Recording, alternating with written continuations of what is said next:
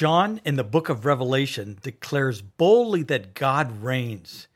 He writes this We give thanks to you, Lord God Almighty, the one who is and who was, because you have taken your great power and have begun to reign.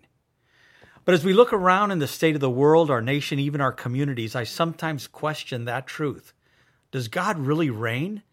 Is he really sovereign over all? John assures us, after all he has seen in the life of Jesus, through the growth and persecution of the early church, and in the visions God gave him, that indeed the Lord God Almighty does reign.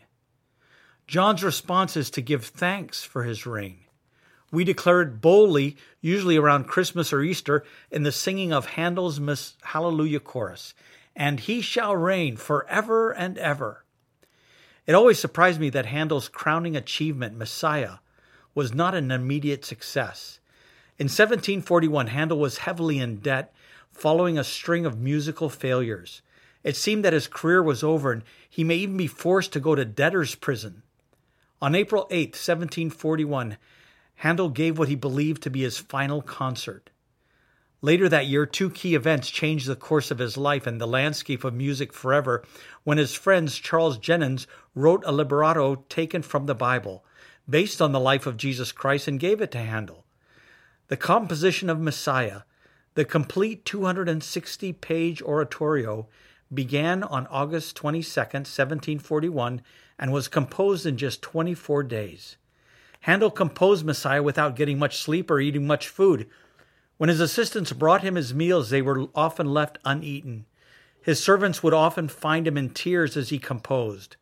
When he completed Hallelujah, he reportedly told his servant, I did think I did see all heaven before me, and the great God himself seated on his throne, and his company of angels. Although the first performance in Dublin on April 13, 1742 was a huge success, Messiah wasn't met with the same excitement in London the following season. Six scheduled performances were canceled by Handel. Messiah was completely removed from the 1744 schedule, and it wasn't performed in London until five years later.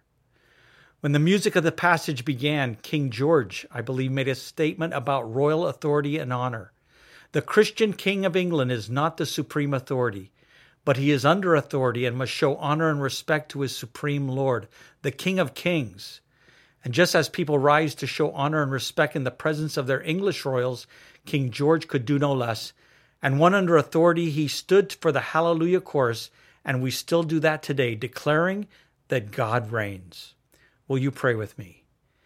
Heavenly Father, thank you that you assure us that you do reign over all.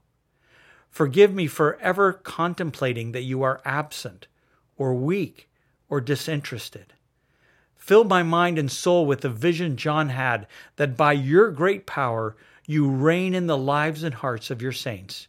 Amen.